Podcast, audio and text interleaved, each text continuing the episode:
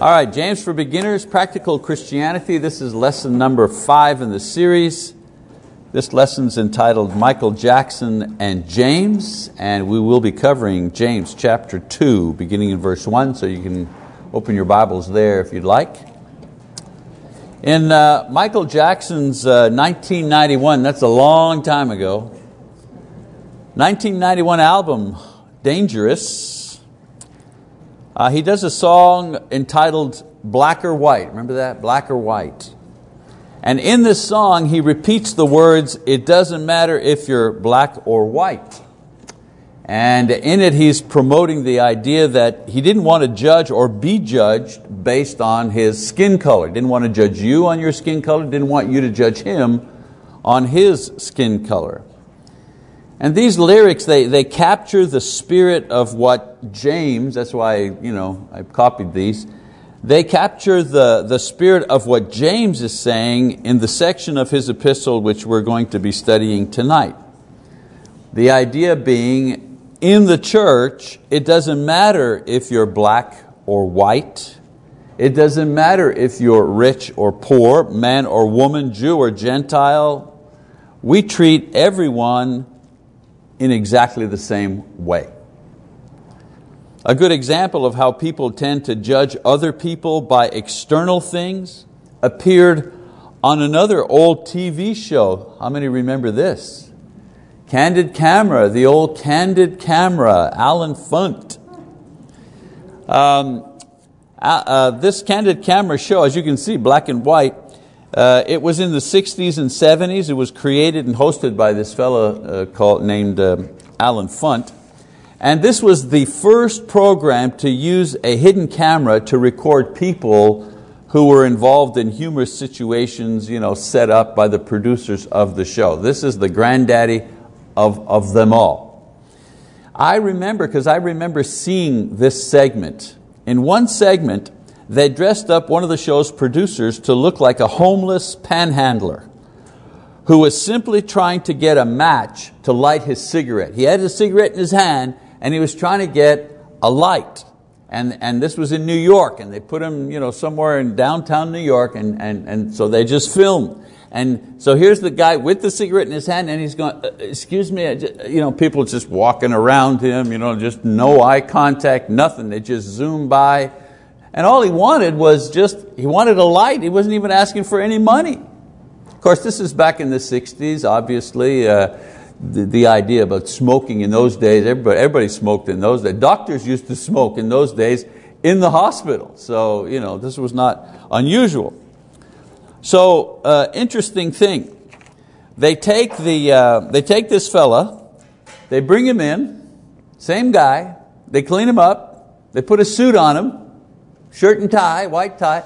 They bring him back outside and they bring him back exactly on the same spot.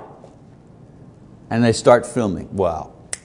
First person, sure, you know, absolutely, you know, and they kept filming. And they should, people would say, well, here, take the whole book of matches, you know, and then the, the, the, the, the money shot was at the end. A guy, you know, he, he, this time he tries just to get a cigarette. He goes, uh, excuse me, if you got, have you got a cigarette? And the guy says, oh, sure, you know, he pulls out a cigarette, gives him a cigarette, and then says, take the pack. Take the whole package. Same guy. Same guy. Of course, attitudes, as I say, about smoking different today. But the point made was that society usually judges by appearance and treats people accordingly.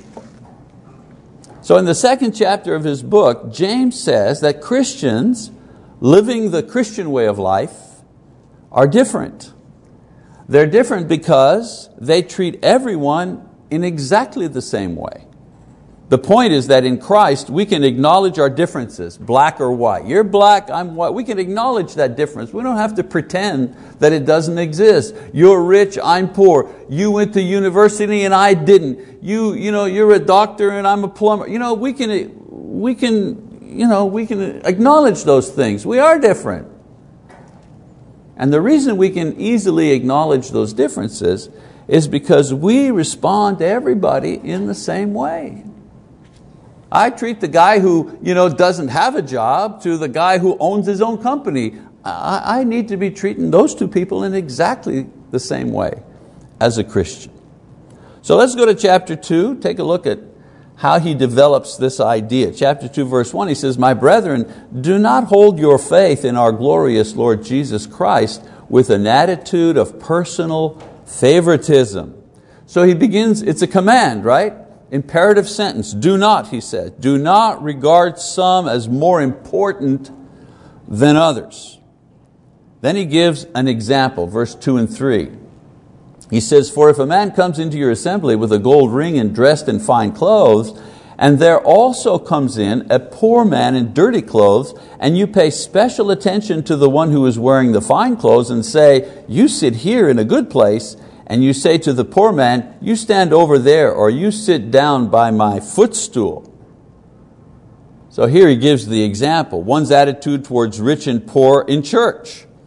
And of course, the example can refer to all differences such as gender or color or handicap or whatever. So he compares, or excuse me, he compares and judges attitude, not differences. Verse 4 Have you not made distinctions among yourselves and become judges with evil motives? The idea is if you have a different attitude for different people, then this type of behavior, he says, is evil. Why? Well, it, because it, it's driven by an evil motive, which is pride or selfishness. Verse 5 Listen, my beloved brethren, did not God choose the poor of this world to be rich in faith and heirs of the kingdom which He promised to those who love Him? You know, God's not partial, He loves everybody, and He proves it in the way He has offered salvation and blessings, even to the poorest of people. Even to those who seem to deserve it least of all, He offers the same blessings. You know, the guy that, who has lived a, a, a, life of debauchery for years and years and wasted his potential and spent all his money, you know, and has got nothing left to give to the Lord, but then comes to the Lord. You know, comes to the Lord and finally acknowledges his faith, is baptized, and and he receives the blessings of forgiveness and all the blessings of heaven. And then you've got this other fellow who's been serving, you know, baptized at nine years old and been faithful all of his life. And these two here, they're, they're getting the same reward. Remember I, when I talked about Haiti? I said the people in Haiti, so poor, so miserable, you wouldn't want their life. And yet they're expecting the same reward as we're expecting. But look at the life we have here. We have this and we're going to heaven. Imagine how good God is. So he goes on, verse 6 and 7, he says, But you have dishonored the poor man. Is it not the rich who oppress you and personally drag you into court? Do they not blaspheme the fair name by which you have been called? He says, You're guilty of sin if you give honor to someone who dishonors God and refuse to honor someone who does honor God. You know, he's talking about this rich and poor. The poor guy, he honors God, but you don't honor him. The rich guy maybe doesn't honor God, but him you will honor. Why? Because he's rich. There's a good example of that. Christians today who spend money, big money, on concerts or other entertainments or sports figures, and these people live godless lives. They revel in public sin. But they refuse, these same Christians who pour out their money to go observe these people and pay adulation to these people, these same people won't give a dime to help support the church's effort to assist the poor. What's wrong with that?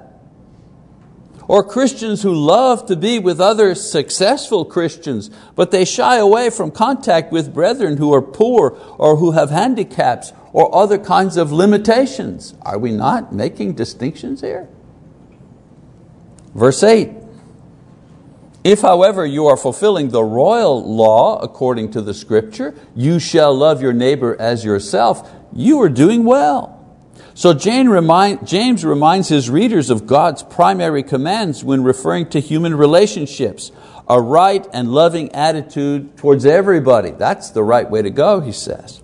This, he says, guides our attitude in every situation. In verses 9 to 13, he continues, But if you show partiality, you're committing sin and are convicted by the law as transgressors. For whoever keeps the whole law and yet stumbles in one point, he has become guilty of all. For he who said, Do not commit adultery, also said, Do not commit murder. Now, if you do not commit adultery, but do commit murder, you have become a transgressor of the law. So speak and so act as those who are to be judged by the law of liberty, for judgment will be merciless to one who has shown no mercy. Mercy triumphs over judgment. Kind of a long passage here. Basically, he's saying God will not show mercy to those who are not themselves merciful. And he compares two law principles to make his point. First, the Ten Commandments. That's the judicial system. And then he talks about the law of liberty. That's the mercy system. These are two systems that he's comparing here. And he says, under the Ten Commandment system, if you failed in any one point of the commands, you were guilty of all. And sometimes we have trouble understanding, how does that work? You know, I, you know, I, I break the command not to steal, I'm, I'm guilty of adultery? You know, I didn't do adultery, how does that work? Well, the point he's making here is that being under this type of system, if you broke one commandment, you might as well have broken all of them as far as the consequences are concerned. That's what he's saying. Now, under the law of liberty, and what is the law of liberty? Well, that's Jesus, that's the gospel, salvation because of grace based on faith, not salvation based on performance. Under this law, he says, God forgives our failures because Jesus paid the price for them on the cross. You want to be under that system, he says. Now the requirement, however, is that to remain under the law of liberty, we also must be merciful towards others. This is an important part of the system. I've used this example before, I just haven't found a better one yet. You know, it's as if mercy is a you know, shower pouring down on you. And mercy's pouring down on you. And the idea is that if you don't you know, shower down mercy to the person below you, if you say, you know, that person, that person doesn't deserve to live, that person offended me, I don't like that person, well, I'm just going to shut off the valve that sends the mercy down to that person. Well, I tell you, as you are shutting off the valve for mercy for that person, God is up there shutting off the valve for the mercy that comes down on you. Always remember that. The day that you refuse to give mercy to someone else is the day that God begins to refuse to give you mercy as well, because that's how the system works. Okay. Summary one, he says, to consider one brother more worthy of our love than another who is poor or different, that action, he says, that's unmerciful. This attitude removes us from the law of freedom and mercy for ourselves and puts us back under the law of judgment. And if that's the way we judge based on wealth and performance, then this is how God will judge us based on, based on our performance. Okay? So we should only have one attitude, he says, for all, and in the next couple of verses, James explains what this attitude should be. So let's keep going. He says, verse 14, What use is it, my brethren, if someone says he has faith, but he has no works? Can that faith save him? If a brother or sister is without clothing and in need of daily food, and one of you says to them, Go in peace, be warmed and filled, and yet you do not give them what is necessary for their body, what use is that?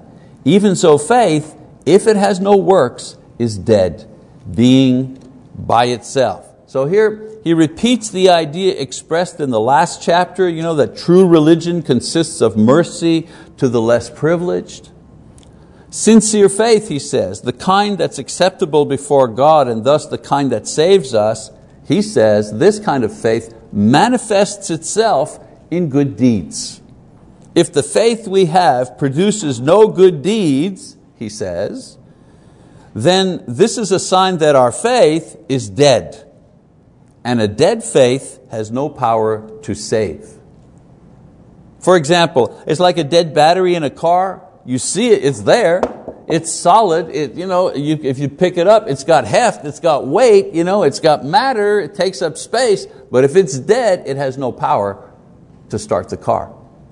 Same idea with faith. Verse 18, he continues, But someone may well say, You have faith and I have works. Show me your faith without the works, and I will show you my faith by my works. So James answers an imaginary argument here from a brother who might say, Well, look, I've got faith. And this brother tells him all the knowledge that he has about Christianity. He's read all the history books, all of the memory verses that he has. He sees himself as you know, a pretty religious person. And James responds to this person, Well, you show me your faith. You're showing it to me by explaining everything you know about Christ. And if you do this, then I will show you my faith, not by telling you everything I know, I will show you my faith by the good deeds that my faith provokes me to do in the name of Christ. Verse 19. You believe that God is one, you do well. The demons also believe and shudder. Point here is that mere knowledge of God, you know, things like, well, my, I remember when we were back in in Canada, you know, we had people who didn't have a lot of background in the church, didn't know the Bible very well, and they would think that they were very religious because their wives were religious. They thought somehow they got some sort of cosmic dust off of her religion, you know, that it sprinkled onto them somehow. Or I hear some people say, you know, who, who let's just say they're not all into their Christianity, you know, to be kind. Well, my, my grandfather was an elder. And I say, yeah, that ain't going to get you to heaven. You know, this idea that if, if somebody else in our family is religious, somehow that speaks well of us or that, that makes up for our lack of religion. The mere knowledge of God doesn't save us. And what he's saying here, you know, you know, the devil, he believes, and he believes in God, but he trembles because this knowledge does not produce repentance in him or good works. Therefore, this knowledge doesn't save him. He's condemned. You know, it, it's, not, it's not just the knowledge of Christ that saves, it's faith in Christ that saves. And faith working itself out in good works. So let's keep up with our passage. Verse 20, he says, But are you willing to recognize, you foolish fellow, that faith without works is useless. Faith as in mere understanding of the truth of Christianity without obedience to that faith is no good. It won't accomplish what faith is supposed to do. What is faith supposed to do? It's supposed to save you. That's what it's supposed to do. Yes, we're saved by faith, but if it is dead, meaning without works, well, it's dead. It won't save us. Verse 21 to 25, he continues and he says, Was not Abraham our father justified by works when he offered up Isaac his son at the altar? You see that faith was working with his works, and as a result of the works, faith was perfected. So he, he gives examples here.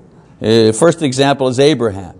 God promised him that the country that he was uh, living in uh, one day would be, belong to him. I mean, he was a nomad, but God promised the country would belong to him, promised him a great descendants. Uh, Abraham believed God's promises, and because of this, the Bible says, James says, God considered him to be acceptable in his sight. So, this original faith was manifested throughout his life in many ways, but most especially when God asked Abraham to sacrifice his son. He didn't have perfect obedience, only Jesus had perfect obedience. But he had a willingness to obey, a desire to obey. He had a pattern of obedience. I like what Marty says. So, you know, he really nails it when he says, when he gives the example of him, he says, I, I'm, I'm not a perfect husband, but I'm a faithful husband. Yeah, that's, that's it. That's the idea. Abraham wasn't perfect. He didn't obey perfectly. His attitude was not perfect. He even made the same mistakes you know, over again. You know, he, he'd lie about you know, his relationship to his wife to get himself out of trouble or out of danger. Okay, you do it once, he did it twice. So Abraham wasn't the, the perfect man, but he was the faithful man. It was true, his faith, because it produced good works, a pattern of good works in his life.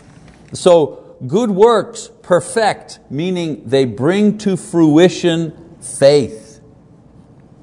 The only way faith becomes visible or tangible is through good works. We know that faith is perfected when sin is being abandoned, when good works are being done.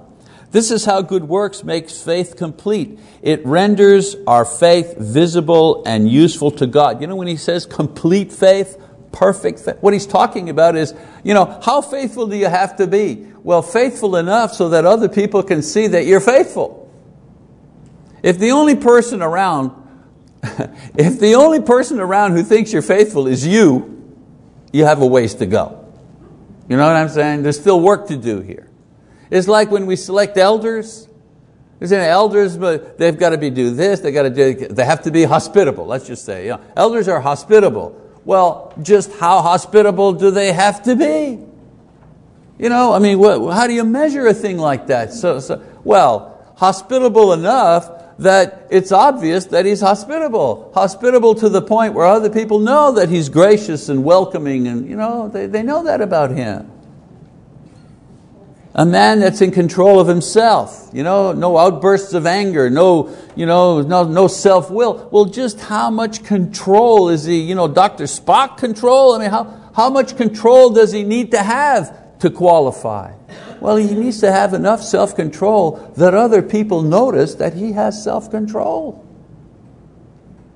That other people notice he's not the type of man that just flies off the handle and goes off half-cocked on some crazy, you know, enough that it shows. Well, the same thing, faith is perfected how? To the point where other people begin recognizing, hey, you're a woman of faith. You're a man of faith. Don't be shy and you know, false modesty if someone pays you a, a religious, you know, spiritual compliment like that. Say thank you. Be happy.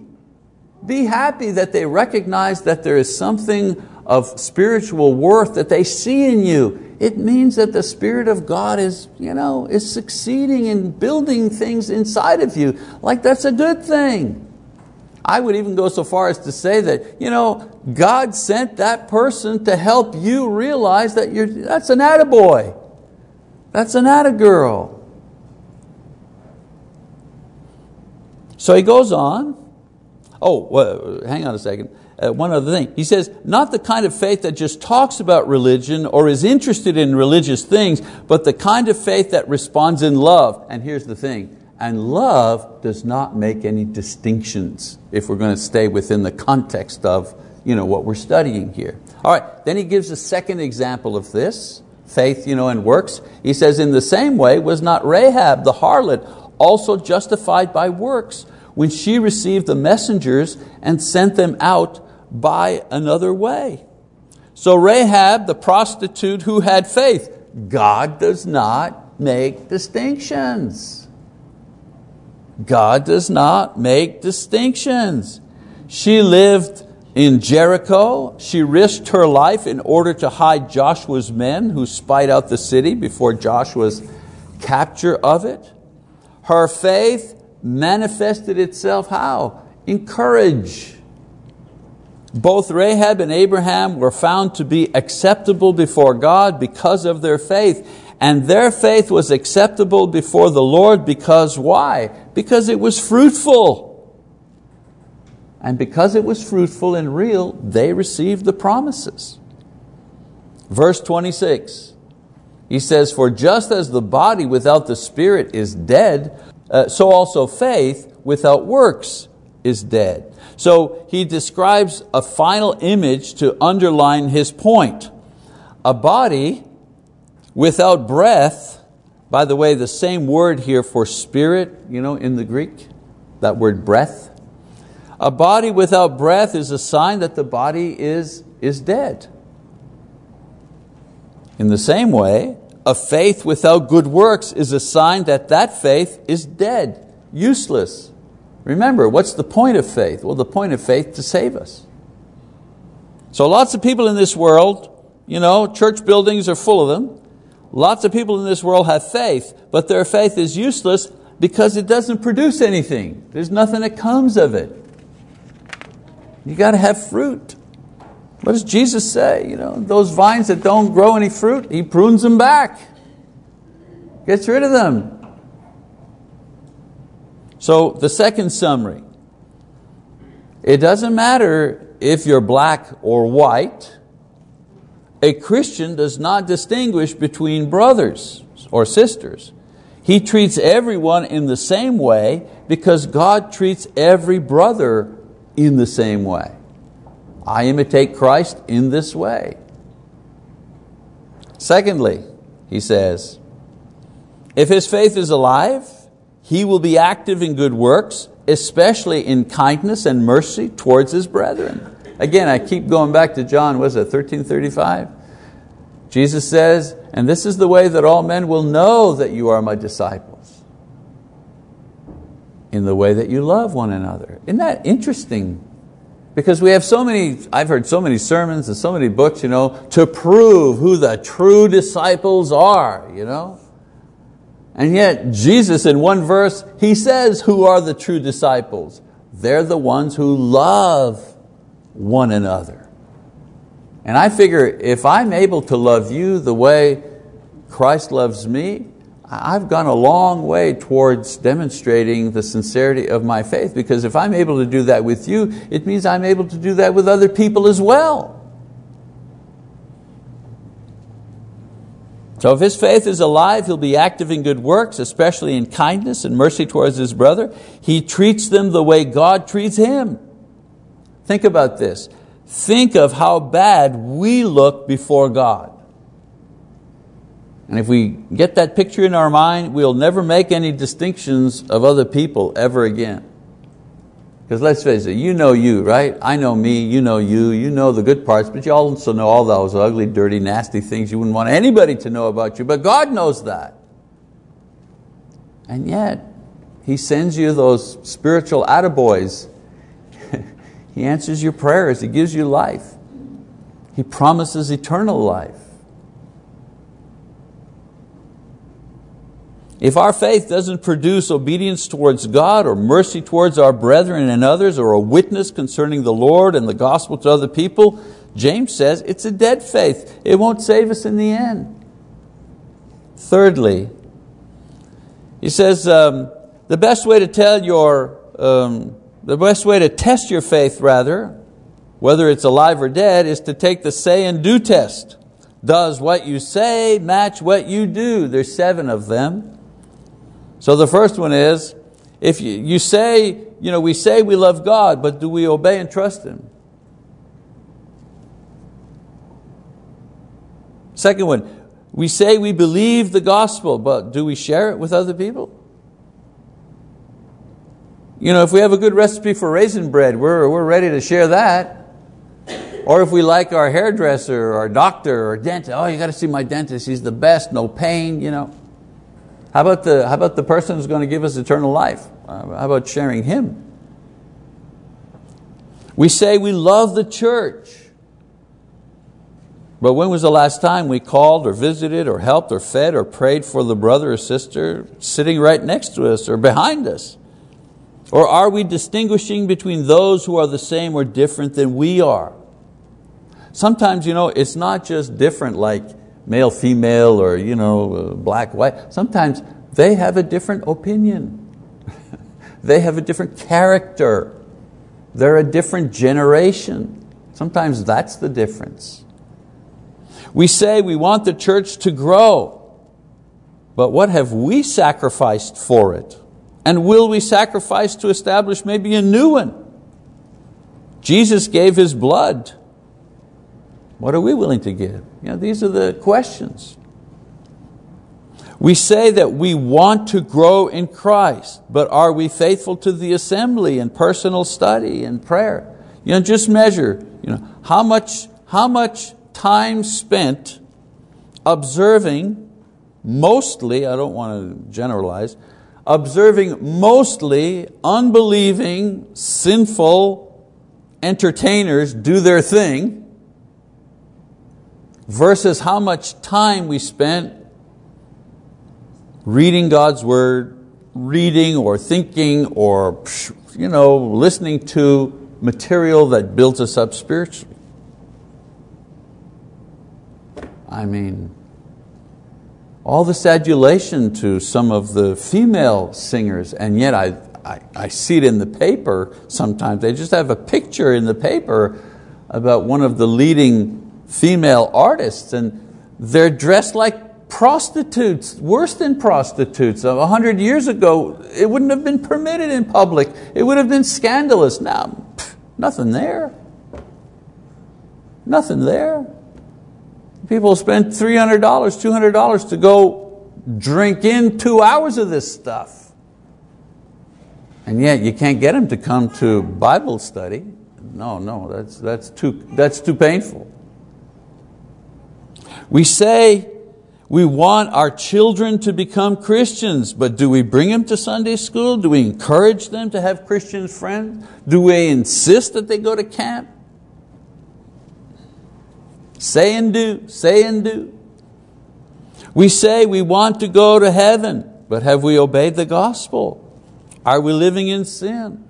Are we putting off till tomorrow, giving up sinful habits, friends, whatever?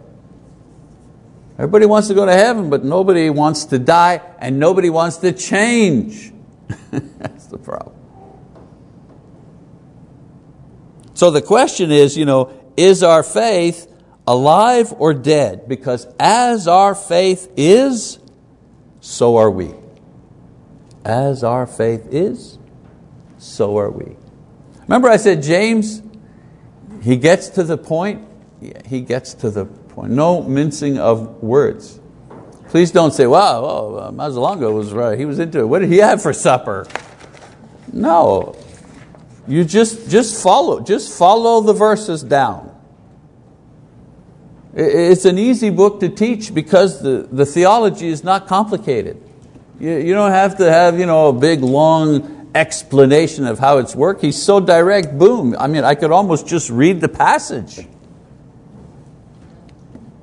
So for us, of course, the important thing always, remember I said to you a while back, it's always about faith. I keep repeating it, it's always about faith. Everything's always about faith.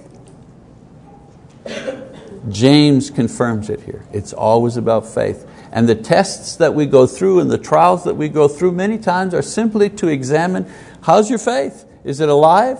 Here, you know, you want to stimulate religious discussion among the brethren?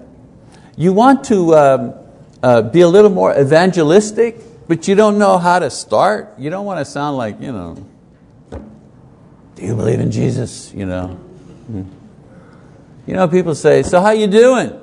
what's up? You know? How about, how's your faith? How's your faith doing? You ever say to a brother or sister, you know, oh, good morning, nice, yeah, yeah, you're here, blah, blah, blah. So how, how's your spiritual life coming along? You'd be surprised the answer you would get if you asked that question. It's almost as if the person is saying, thank God somebody finally asked me. Try it. Give it a shot. Uh, we're not going to ask for hands. We're going to, it's not a, it won't be on the report card. Just try it for your own edification. Just try that. See what happens. All right, that's our lesson about Michael Jackson and James. Next time we're going to do teaching teachers' tongues. We're going to go to tongues. And if you think he's brutal here, oh boy, wait till you get to the next section. So, all right, thank you very much for your attention.